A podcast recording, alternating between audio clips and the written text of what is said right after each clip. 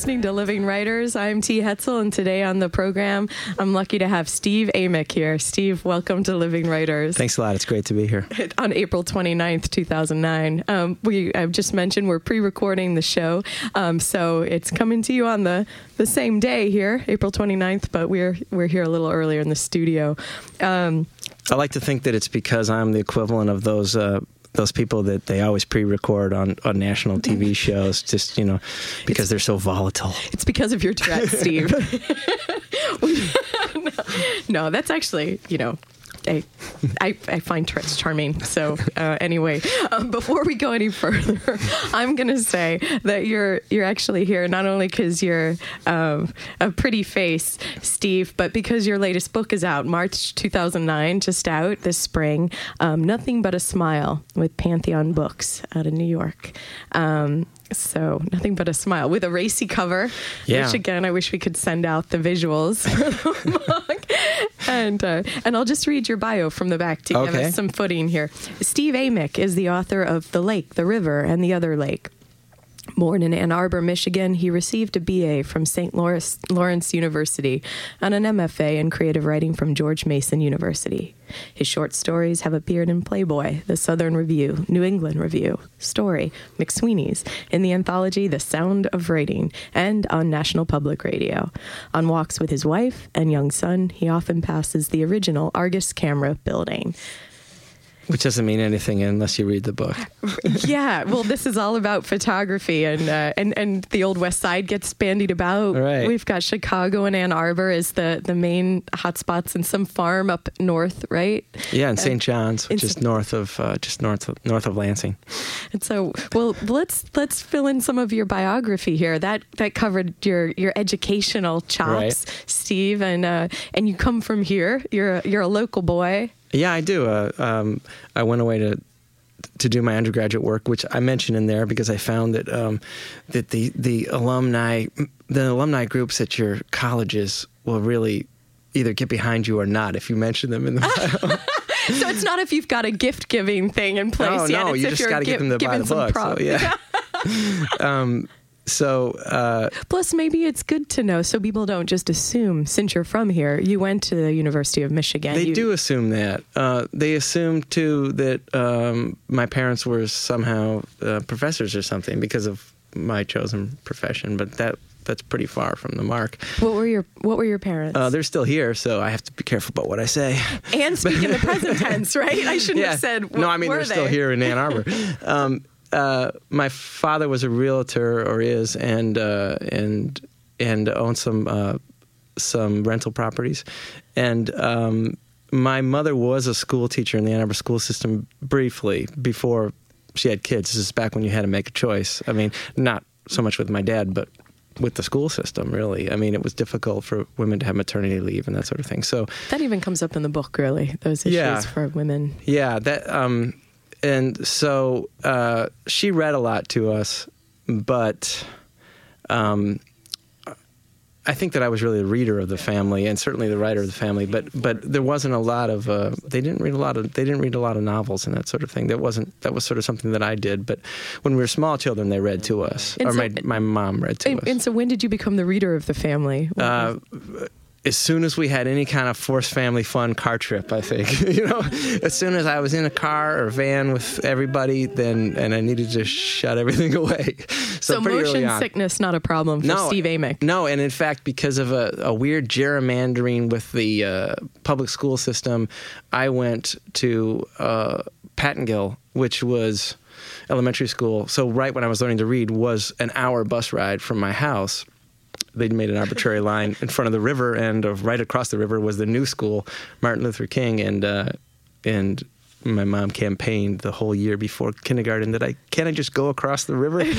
um, went to school board meetings and stuff, and uh, and no, so I rode on a bus and I learned to read on the bus. So. Uh, And buses are the bumpiest transport around, oh, yeah. aren't they? No, so if you and, can do later that. I was sort of the road trip guy and slept in my car quite a bit and uh, really used to motion. And then also we we had a um, and have a place up north, and so a lot of my reading was in the car, going back and forth up there. And that was another part of my my fantasy world in terms of writing and, and reading was probably though my dad wasn't much of a reader I, he, he did give me that gift of having that kind of a summer where we didn't have a phone or or uh, a TV so so then you could use the gateway of your imagination Yeah. and get down into the books and uh, you know one summer early on I made the mistake of reading the in- collected works of O. Henry one summer at 12 I think um, on the raft mostly in more motion and uh, and uh, and I was still paying for it in grad school 10 years later you know trying to not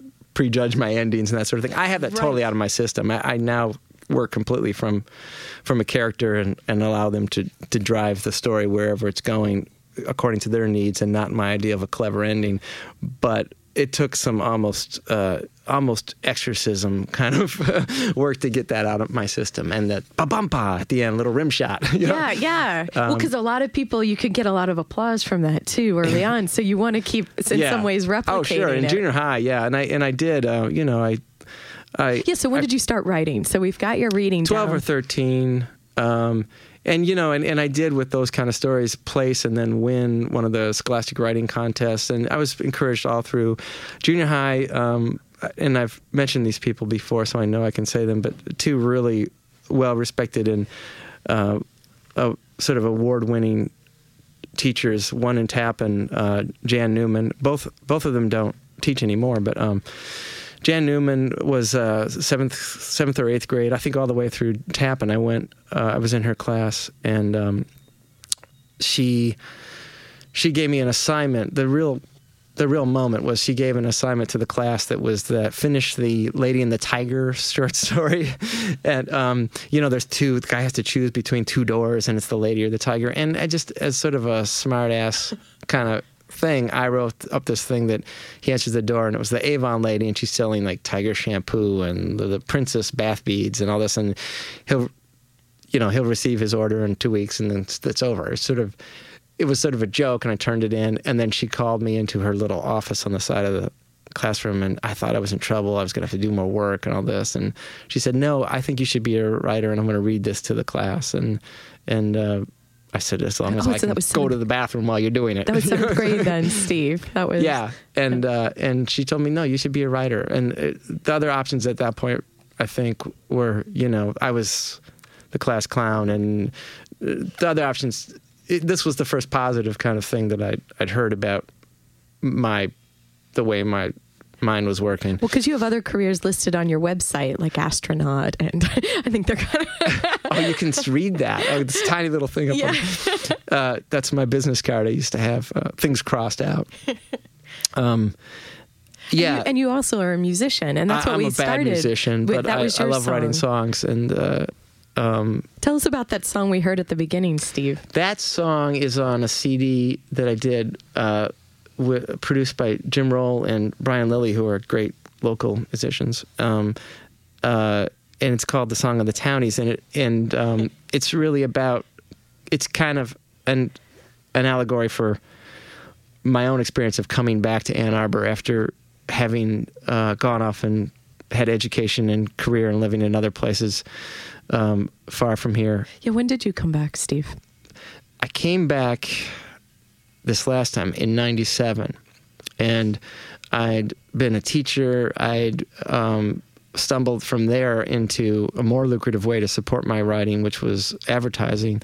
Um, and I went sort of the backwards way. I was running into all these people in advertising who wanted to write, and I was in advertising because this crazy little uh, agency in New York that won awards, but was a crazy place full of dogs and babies called Mad Dogs and Englishmen. Uh, read a story in Story magazine, I think, that I had about um, called The Man in the Mouse Suit, which was about a guy who was the top mouse at Disney World, and this young gun comes in and he's going to kind of take his job from him. And they loved it, and they they hired me to work on the Village Voice campaign, which was a copy heavy kind of thing that they wanted to do. And because I didn't know anything about advertising, and it won a Clio, and and I went from there to being a freelance uh, copywriter, and it was a way to make A lot of year's- money quick. Yeah, yeah. Two, you know, I could work for two months, and I d- did radio for Snapple and things like that, and I could work from my basement, and uh, it's crazy. It doesn't exist like that anymore, and it doesn't exist for me like that anymore. But it was a way that I could then live anywhere I wanted, and I thought, well. Every t- I was living in New York and then just closing my apartment, not even renting it out, which people thought was nuts. Um, subletting, I would just come home and go to the family cottage and come back to Ann Arbor, and so then it, when I when I had the opportunity to just live here, I decided to. My parents still live here, and I figured one of the siblings should live here, you know, as they get older. And uh, But something not that about I'm the necessarily place. any help. And you're not a martyr, but you, something about the place actually brought you back. There was something, and so you can write well in Michigan. well, I kept going to the sh- I kept going to the shrink every every week, and um, it it started boiling down to where are the trees, and and Oh, so they- while you were in finally New said- York. yeah, she finally said, "What about moving?" go, go to the trees, Steve. Yeah. Just go to the trees. Uh, yeah, it was to the point where I would sometimes drive out of New York in the middle of the night, and then and then the sun would come up, and my eyes would hurt because of the green. You know, the the difference. You haven't seen the green all all winter, and uh, it's just a color you didn't see. So uh, yeah, I, I moved back to Ann Arbor, and as I, when I came back, um, prior to that, my writing had always been. Uh, I, I never. I sort of took Michigan for granted as a subject. I always thought it was pedestrian and and um, something Well, not You had of my- bigger mice to fry. yeah, yeah, yeah. Something like that. Too bad we Um, can't edit. But but uh, it started creeping into my stories, and whether or not that was coincidental or not, I started having more luck with selling stories, and I started allowing that to be more a subject. And I, I think as a younger person, I never would have written a novel that takes place in Michigan like the first one did, and and I just And that's your first novel. At least that's what it says. Is that, or did you do you have another one in the box? Okay. Yeah, I mean in the drawer or Oh, tons. you know, um, it's people would be alarmed at how much you know. I think I think most writers end up doing. Um, so let's take a with that Okay. moment of alarm and my bad moment as well. We, we'll come back. You're, we're going to take a short break uh, today on the program steve amick with his latest book nothing but a smile. You're listening to living writers. We'll be back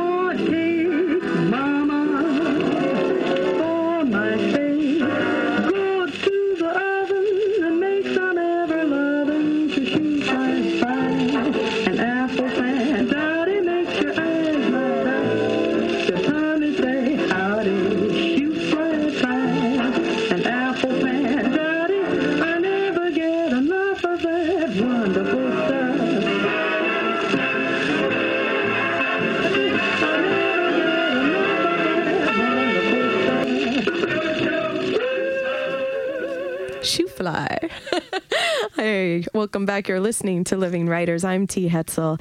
Um, and today, Steve Amick, his novel, Nothing But a Smile, his second book. And um, thanks to Alex Bellhodge for engineering, being in the, um, the big chair in the other room there. Um, so, so Steve, this is. Um, this is your second novel, but you're also a short story writer, and that's what was making the that that gave you a big break into advertising. Yeah, yeah, sort of And- backwards. and and you've placed them in in Playboy, McSweeney's, uh, other. Uh, yeah, story, Southern Review. I haven't done a lot in a while, and I and it used to be the thing that came to me easiest, and and I and it hasn't lately, and I don't know if that's just that I'm having some luck with novels, and so I'm focusing on it, or if my idea of storytelling is becoming more expansive. It's all they're all possibilities. But- Well, because off off the air, you, you mentioned, I think it was off the air about um no, it was on air. The the characters that the characters are driving the work rather than than your your um your idea of of a plot or or going Yeah. towards some ending that you know about. Yeah, more and more. I'm I'm sorry. Oh, well, I would say that's definitely true. That was my maybe one insight from Nothing But a Smile. I wanted to talk about your characters because it definitely it seems natural and that they're steering and that they're they're you make them individuals and alive. Yeah, I had no I had no plan for this book. In fact, this book happened so I don't want to say quickly because it sounds slapdash, but it it was. I mean, it happened so succinctly, and and The writing itself or the ideas as they the characters well, came to you. yeah, the ideas come entirely out of character in this one, entirely out of character, put in put in a position of conflict, which is really all story is, and I'm getting more and more strict about that. And and uh, when I've had occasion to teach again, um, I, I hammer that in so hard that people probably are annoyed by it. But um, I've become, as a writer, more and more interested in um, describing empathy and creating a sense of empathy and using empathy as a way to to locate the story. Um, going from an earlier kind of high concept sort of story that I probably was writing more as a younger person, um, being more interested in people like uh, T.C. Boyle and uh, Vonnegut and people like that, um, very clever kind of stuff. I still enjoy that, but um, now I really want to know exactly who is this person and what, what position are they in. And the feeling of empathy um, goes even further than just.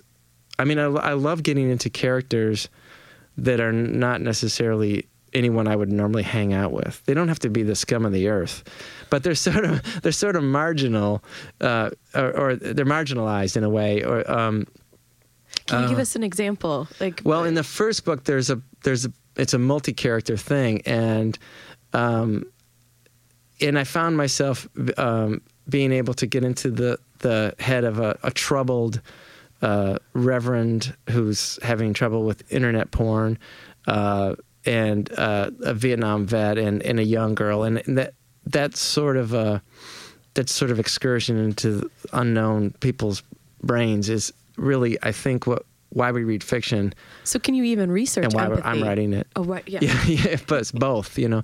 Um, well, I think that research helps you find little trigger things that, that you can latch on to. I think with the Reverend, what I did was I'm I'm not um, I'm a very secular minded person, and so And I this, you're talking about the lake, the river, the lake, and the the, river- other lake. river- yeah, just as an example of Okay. a more extreme point of view jump, um, what I found was I found that he had an affection for jazz, and though I'm not a great expert, I could understand that as a as, as someone who enjoys music, and um, it's important in my life. Um, so I used that as a way to kind of connect with him, though I didn't see eye to eye in the other other thing. It's it's just a completely different mindset than an earlier idea of story, which was that I'm going to control all these things and all these devices. And here you only really get. I love that. I love that you get to create your own world. In in that book, I created my own town and everything. But um, people often mistake the act of writing, I think, fiction as playing God, and and sort of where, and I make the correction that you're actually playing Roman emperor, you know, like bring in a tiger and then this other guy and let's see what happens. and the Avon lady. yeah, and the Avon lady, and uh, you know, but you don't decide their fate. They decide their fate by by being a strong character. In the case of Nothing But a Smile, I didn't have anything but the two characters the first day. Um, and, And how did that come to you? Like, They- were they- you sketching out just ideas or what? Well, the the story came about from a visual. Um, I I had also a background in in in in, in uh, the visual arts. I I minored in fine arts uh, in college and stuff, and dabbled in painting and things like that. And my father-in-law, this I started this book in the in 2000 January of 2007, and um, my father-in-law had just been diagnosed with uh, terminal cancer. I mean, overnight, and uh, I didn't know him very well. Um, but he was a he was You've a dedicated the book to yeah, partly to him and, and, and my wife. Uh, but um, Don was a, a commercial artist in Chicago in a different time in the 50s, 60s, and set, end of the 50s. In fact, he worked down the hall. He often talked about working down the hall from a couple guys who were working on a new magazine. It was Playboy, and they had like jazz musicians over and that kind of stuff. And the day that he was starting to feel sick, and he went home and he ended up going to the hospital and having emergency surgery that night back home in, in Illinois. Um, he wasn't feeling well, and he was in my living room, and we were alone, and I was kind of wondering what to talk about. We started talking about Gil Elvgren, the, this uh, famous uh, pinup artist, painter, commercial artist. He really was an advertising guy. He he did a lot of the Coke Santas uh, after Hal Sundblom. and he stopped doing figure, he's a character in your book. yeah, he kind of walks in and um, he was in he was in it more deliberately, and then I kind of adjusted it later and made him so that he's not. I mean, he's upstairs at one point, and there's sort of a there's an imagine and, scene. and, and your main character Wink won't go up because he doesn't want to face yeah, this guy he, that has been his former teacher. And, yeah. uh, uh, but but Don said, you know, that guy was our hero. All of our, you know, and and I really blew it. I had a chance to study with him, and I didn't do it. And uh, we were admiring him. And then so then he went home and he got sick. And over Christmas, I was we were trying to engage him because he was going through chemo or some treatments, and and uh, he was you know drifting away. And so to engage him, I well. I, I was looking for a calendar, January 1st, on Amazon, and I f- couldn't find Gil Elvgren. The first thing that came up was a very amateurish photo of, and I have it too, of uh, a, a naked woman on a, like, a bear rug or what? no, but like, skin. like a bad towel, uh, Oh, but like very. It was like it's like the early Marilyn Monroe ones before she dyed her hair, like very fresh faced and happy looking, and just totally girl next door, sweet. But then it's like a basement because there's a there's a like bricks, and they've painted a cartoon sun that's leering at her on the on the wall, and it's like a combination of really seedy and really hokey and like girl next door, and it was in its own way kind of hilarious. And I thought that's amazing. That's just an amazing picture. Um, and yeah, what's the story of that? yeah, and so I, I took the I robbed the thing and I put it in a file. I'm always working on a million things and juggling things. This wasn't anything I was actively going to do. It was half a joke, and I put a title on it: "The Girlies," a novel by Steve Amick, and uh, I put it in my file. Like some year when I'm really stuck, I'll work on something like that. And the next day, it started coming to me: "What would that be?" And the first five minutes, I was thinking, "It's two guys back from the war." It's a little earlier because then the time frame is more there's more conflict going on because of World War II and rationing. I started thinking what increases the stakes, and then about five minutes later, I realized it's one guy coming back and and meeting uh, his buddy's wife, and and so I thought my wife is about to have a, a baby in in uh, a few months, and if I write five pages a day for two two two months, I'll have a first draft of this if it's interesting we'll see in a couple days. And it was interesting. And it was also a way that I could engage Don and I call him up. Didn't end up using a lot of hard research from him, but the act of talking to him about it, he was very interested in the book. He knew all about the book. He knew about the baby. He never saw either one, but uh, I'm sorry. yeah, but you know, it, it, he would have liked it a lot. And uh, uh, so I kind of worked worked on it for those two reasons. And and I use whatever I can to give myself assignments. I mean, I f- figure as a writer, you have to be your own boss. So you have to be the world's worst boss, you know, or, or you're going to fail, or someone else is going to beat you to the book deal or something. So, um, yeah, so that that was it. And I had the I had the draft, and then I was able to work on it with a baby in my lap. You know, a couple months later, once I had the draft done. Um, and then the title changed very late in, in the game. Marketing was biting their nails. They didn't make any demands, but they really wanted me to come up with something else. Uh, What was it? Because it was girlies. yeah, Or- the, the, it was called The Girlies, which I thought would be a really unique title search that nobody would ever like accidentally get something else. Um, you know, I, I like unique titles. Like, oh, that book. Okay, um, and They it's might also, get something else. It might not necessarily be a yeah, book. and I also kind of thought that it was. Uh, you know, I, I knew pretty early on that this book was a lot less subversive than you would think, and I kind of wanted the subversiveness of the title.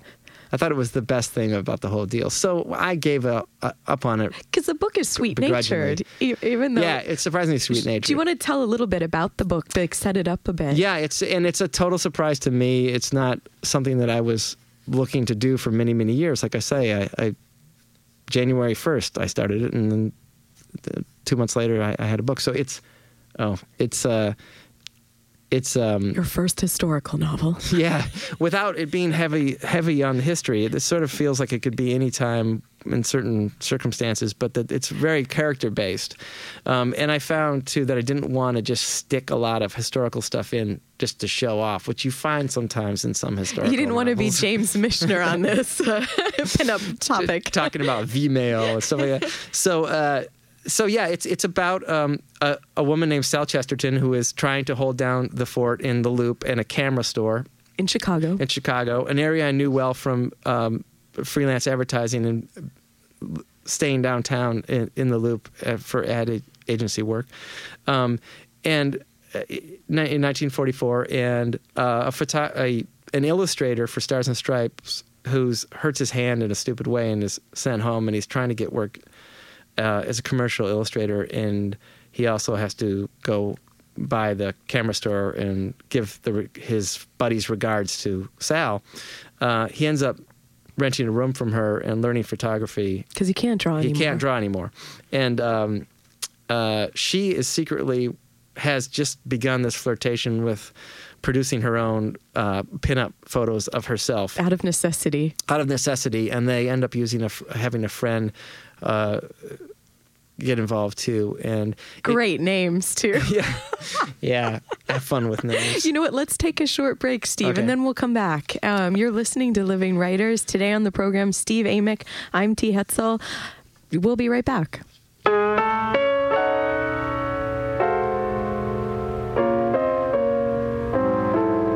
I'm through with love. I'll never fall again. Said adieu to love. Don't ever call again. For I must have you or no one. Because I'm through with love. I've locked my heart. I'll keep my feelings there. I have stocked my heart icy frigid air. For I mean to care for no one. Because I'm through with love. Why did you lead me to think that you cared? You didn't need me, for you had your share of slaves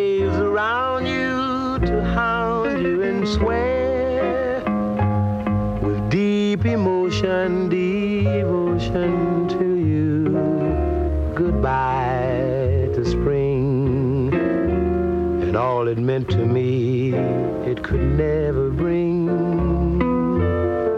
the things that used to be. For I must have you or no one. So I am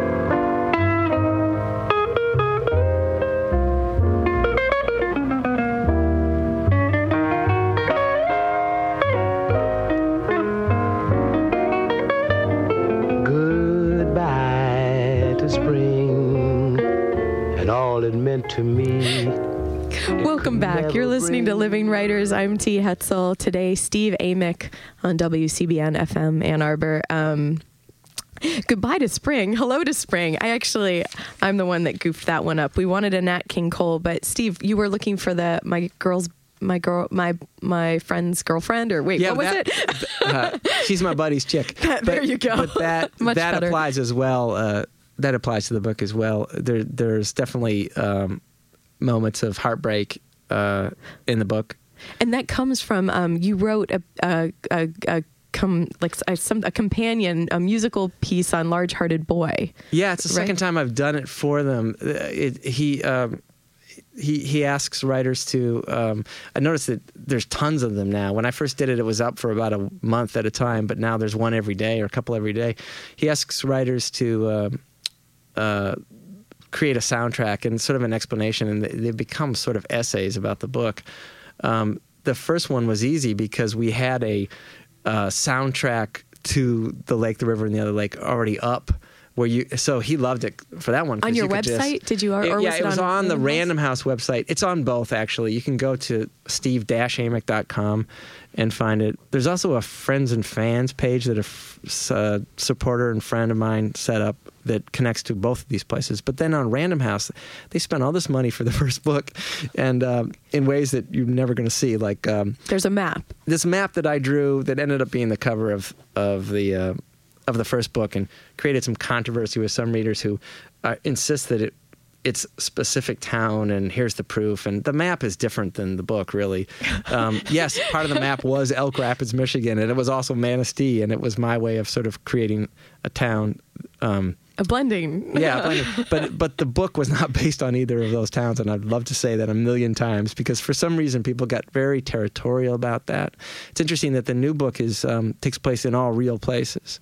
Um, do people leave you alone about it though because they feel like you're being true to yeah, the location? I- I, I was never. It was not a Roman a clef or whatever they call it. It wasn't. The first book wasn't something I observed or even heard or anything that was translated into fiction. It was pure fiction. Um, but I created this map, and uh, it's on a flashlight that's beautiful. I showed it to a couple. Um, web designer friends and they said this is amazing and it's been up for five years and it's still looks really you can go on it you can hear dick siegel uh, who's who's a friend and he's he's in the first book as a sort of walk on um, you can hear the jukebox of the soundtrack for the first one. So that was fun. And so that's on the random house That's on- website for the lake the river Yeah. and the other lake. and you can connect it you can connect to it with steve-amick.com um, and then the, um, they asked me again to write this essay which was somewhat easier for the the new book because there are a couple instances where people are listening to music. And, and I and I do it intentionally. I mean, you know, you do use whatever you can in the moment when you need a detail. You you you use the right and you song that says something. music it's just naturally Yeah, I mean, you you do pick something that's symbolic to what's going on in the scene. So there are moments where they turn on the radio and they're hearing Paper Doll and that sort of thing. But it is harder to do because I insisted on the own my own version of writing this thing uh, about the book was that all the music that I think represents the book should actually be available at the time of the scene. Uh, it was just something that I I insisted in my head. So um, so that's that that essay there is all stuff that if it were a movie, for instance, it would be valid that that would be playing on the jukebox. Um, one of the funny things I did on that was a reference to Ann Arbor that I'm sure most people aren't even alive remember this, but my mom told me about years ago, and I snuck it into the book. No, I didn't. Yeah, I think I did. Because you also made a map for this this book for nothing but a smile Yeah, with the help of uh, a, a great map librarian at the U of M grad library, Tim Utter, who I've met in the course of trying to do research for things. Um, he helped me get a 1947 map of Ann Arbor, which is even without the icons that I stuck on it. To um, you can find these maps online too. Um, uh, But your mom, you were saying that Oh. she she gave you a, like an insider's like a historical yeah, well, fact. a long time ago, that at Red's right, Red's Rite Spot, which is where the big apartment building is. Uh, Oh no, okay. you know, uh, so on on William and uh, Maynard, yeah. or, or no? Yeah, there's a yeah, I believe so. Close I- to yeah, there, what do you call it? I've forgotten now. it's getting old. But um, but it was a it was a great diner and student hangout, and they had a jukebox um, where you could play Five Minutes of Silence, and I love that idea now. I would love that now. I That would be great. I've always heard too that the CIA has some kind of device that you can like shut off all cell phones around you. I would love that. Um, but but uh, so I put on my list on my soundtrack because they're going around at one point around Ann Arbor. Uh, I put the five minutes of silence from the jukebox of Red's Rise as one of the song cuts on my essay on Large Hearted Boy. Let's let's hear a, a piece, shall Okay. we? Steve, do you have? Um, yeah, I have. There's a there's an Ann Arbor section in this book. About a fifth of it takes place in Ann Arbor. It's mostly a Chicago book, um, and this isn't a this not is not a heavy, uh, eventful section, but I, I think it might be fun for people from the area to hear. Um, they're Wink and Sal are walking around Ann Arbor and they're discussing where they might live more safely at a certain point in their life. And Wink is the returning. Um, he's the the vet from World War II. right who is now a photographer and uh, and she is a photographer as well in her own right as well as being a model for these some of these photos And and at this point, they've they've had fallen some in love. yeah that, at this I point hope that's it's not a pretty clear. I, I think it's clear at this point that they're together if i read this um, and it, they're also in there have been some consequences to their actions um, some people might say uh, you know they should be punished more and that uh, more bad stuff should happen but uh, but we're not those people. yeah, we're not the New York Times. Was that what the Times said? I'm quite I'm quite open about my bad reviews because they I have to say they've been pretty slim in between. I mean, you know, I've been lucky, so uh, I'll admit to the bad ones. Um, people here seem to jaywalk as a matter of course, cutting across the street at will. You don't see that as much anymore, by the way. Because But you're when- ticketed, right? right. When I grew up, when and when I was learning to drive from Huron, I'm interrupting my own reading here. They um, they they would take us at 12 noon right around here, they right around campus to just deal with people walking across the street. Oh, when you were in driver's ed? Oh, sure, they throw a 16 year old behind the wheel and have him drive, drive down South U. It was great. Um, people don't do that as much because we have you know soccer moms in vans that'll run you over. without, without a second look. yeah, I'll I'll I'll begin again because it was only one sentence. People here seem to jaywalk as a matter of course, cutting across the street at will. He felt silly waiting at the light with so few cars on the street and everyone else crossing, so he took her arm and did the same. They'd grabbed a hamburg sandwich at a diner handy to the store called Red's Rite Spot, a friendly little place with a limited menu, and the paring down discussion had really taken off there with Do we need to live in Chicago? After a dessert of pecan rolls, they strolled toward campus, and it became Do we need to live in a city like Chicago? He didn't think so, and he said as much as they crossed against the light. Next, they stopped in Drake's sandwich shop. He remembered this place as a kid. They had candy, rows of it, along the wall in scientific looking jars. Despite the pecan roll, Sal insisted the salesgirl take down five separate jars, filling little paper bags. He never, he'd never seen her so excited about candy. Quite a place, she said, chomping on a root beer barrel. Do we need to run a camera store? She shrugged. If it's profitable. You mean is it some kind of family heritage? No. We could run a different kind of store. I could work in an office. She laughed. You could not. I might, if it was something interesting. Well, that answers itself then, she said. He was thinking of Argus camera, though he didn't tell her this. A decision like that seemed several dozen steps down the line. She said, We'll need to at least secure our stuff back there, hopefully get it moved to wherever we're going to, even if it's just for a while. Absolutely, he said, glad she was thinking it through and wanting to keep the questions coming. What about our friends back home? Like Renee, for example? How do you feel about that part of it? A little sad, she said, but they'll visit, I'm sure. And Renee's probably easier to take in shorter installments, I imagine. Would we need to sell the shop? Maybe we could rent it out for a while? I guess I'm not sure. He countered. He countered by asking if she thought they needed to plan on never moving back. Through a mouthful of licorice wheels, she said, Maybe not. I'm really not sure about that yet, but I could live with that if we had to give it up. Thanks, Steve. Thanks. So that was like a little a nine, late 1940s walking tour of Ann Arbor and having some candy. And a complete plot spoiler, so oh no! you know that you don't have to read the book now. No, but well, you've done. You've yeah. Don't. It's it's a great read. It's a it's a great read. I give out the, the I, I mention the worst review and then I tell people not to read the book. yeah, I know. The marketing people love me.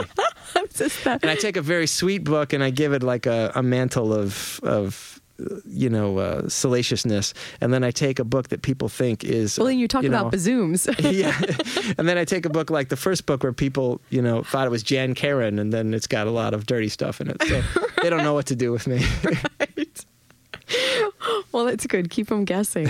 And so, so you made this. So you made a map that then comes. Do, does if somebody buys this at Shaman Drum, will they get this insert as well, Steve? The- maybe the maybe map? there lo- local places and places where I'm reading, they're sending it around from Pantheon, and uh, uh, and then uh, my friend put it on that that fan page on on so people can just get it online and just look at it closer too. I think you can blow it up; it's a lot easier to read.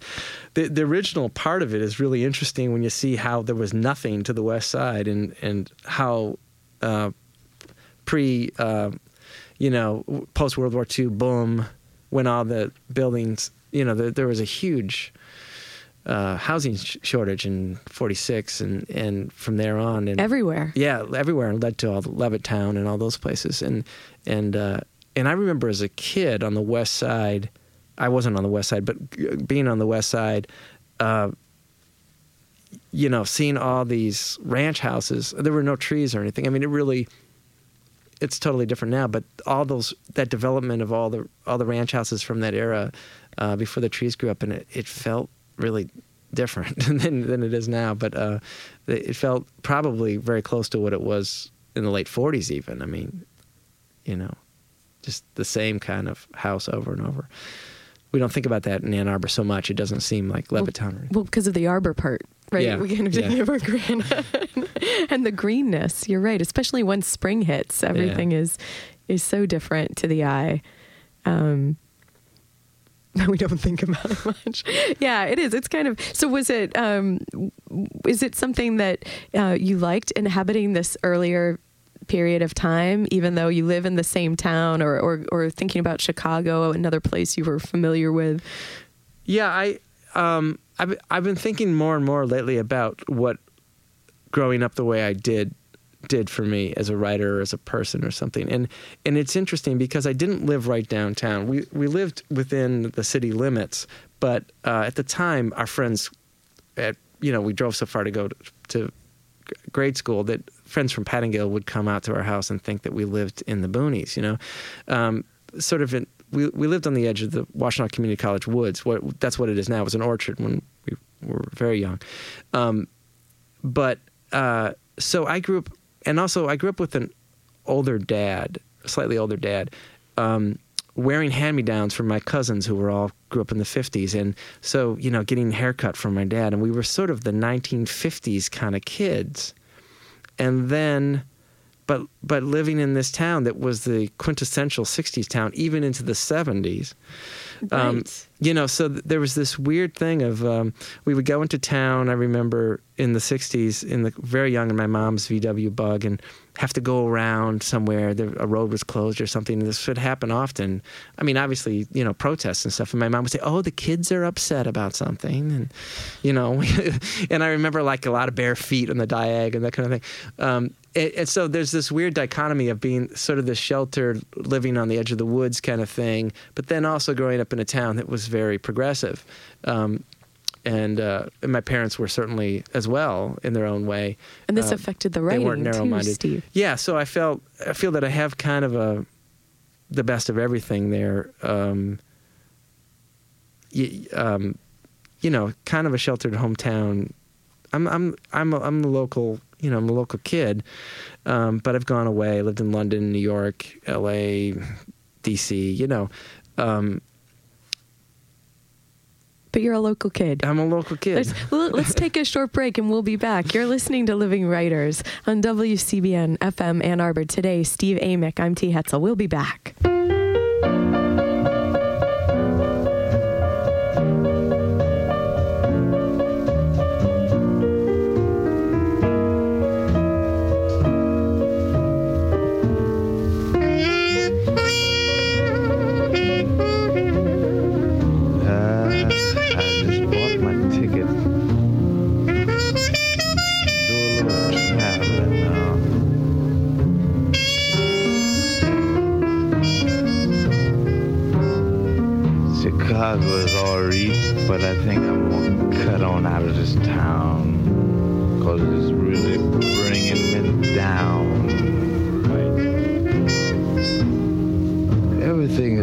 Here, but I don't know. I think I could have gone South Parkway and see what Rooty.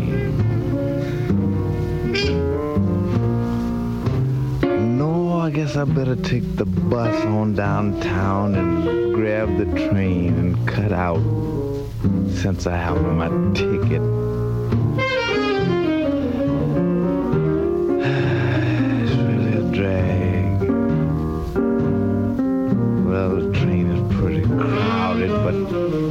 Still rolling real mellow.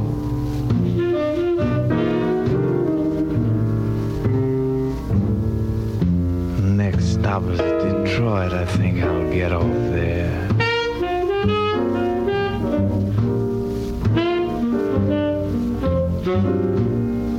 Detroit looks very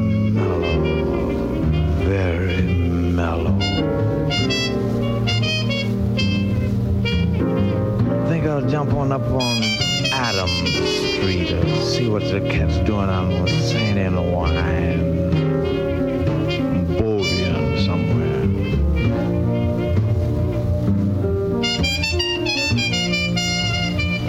I believe I want to go to Cleveland. Yeah, I'm gonna cut on out to Cleveland now. I had the traveling blues.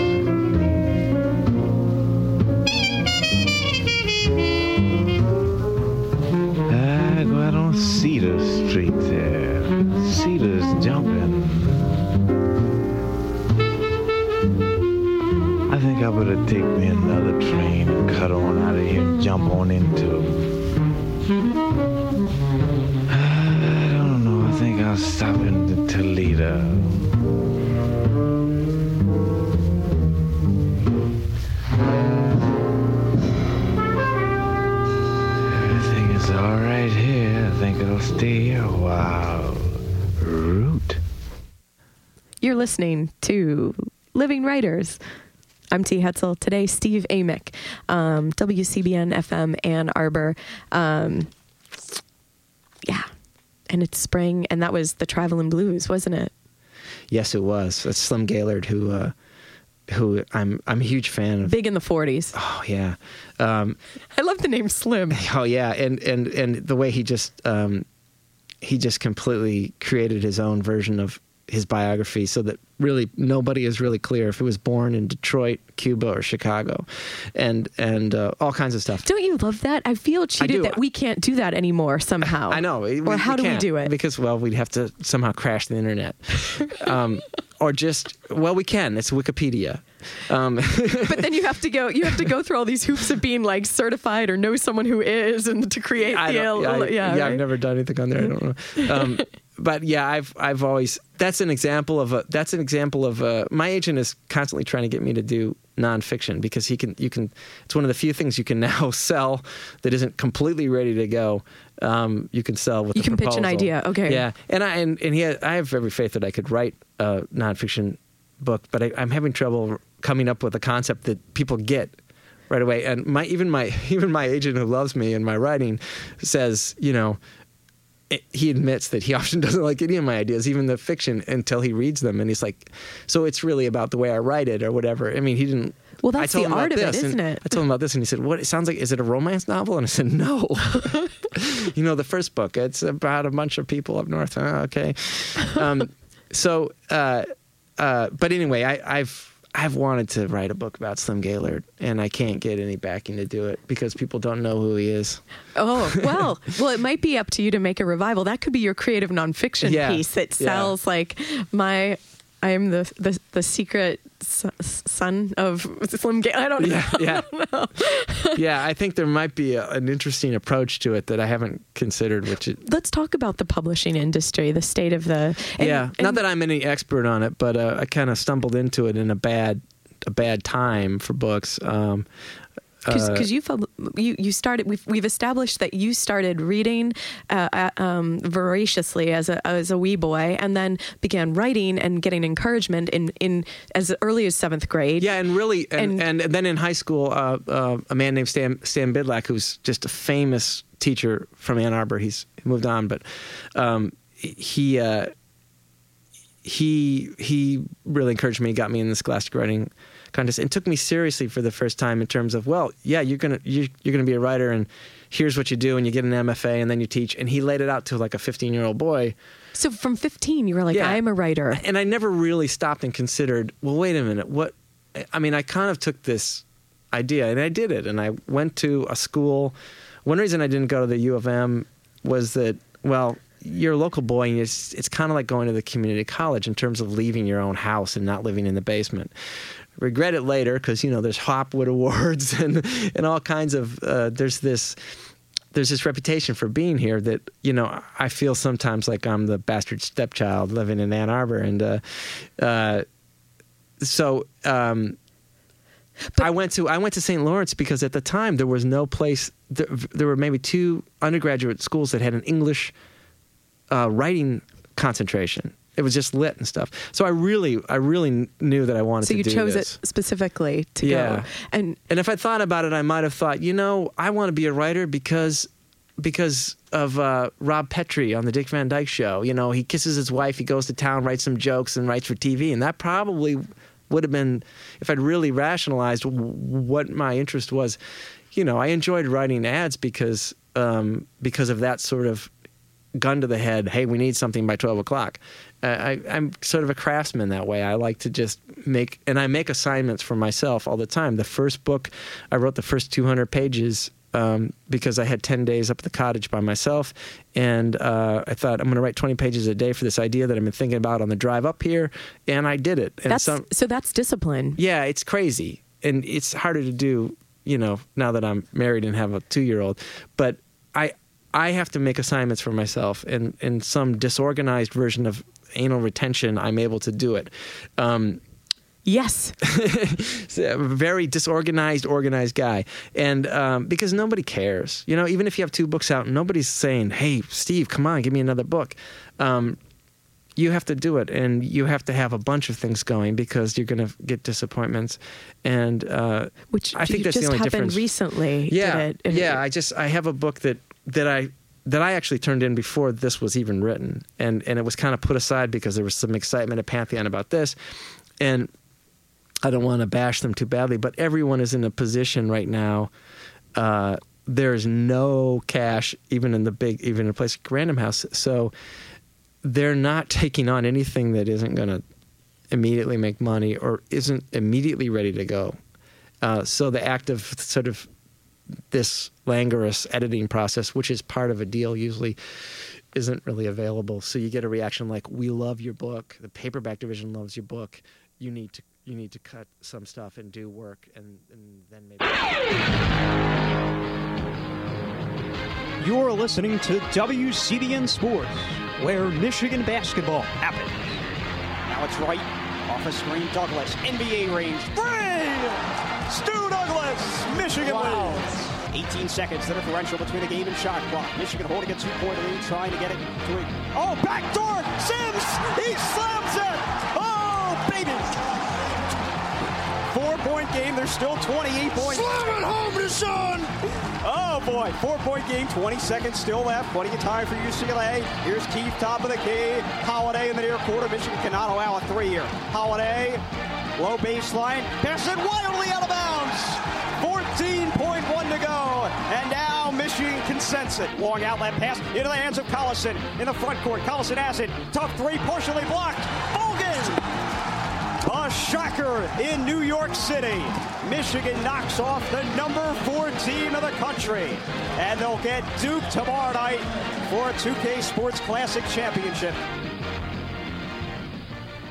And a good Wednesday. Good of you to spend it with us here on the DSR in Ann Arbor. Rob Salmon, Arusha Vias, and Andrew Side will be with us in a few minutes as we take you till the bottom of the hour, second to last show of the 09 school year. And the DSR yesterday I talked about how big of a night it was on Tuesday night in the NBA playoffs. Four game fives And I thought going into the night that all four home teams would win. The one team that disappointed was San Antonio. So I'll run through the games four from last night and get you set for two more games tonight. And we could start with the most compelling game of the night, most compelling series so far in the first round in this year's playoffs, and the most compelling first round playoff series in a long time in the NBA. I mean, this one is going right up there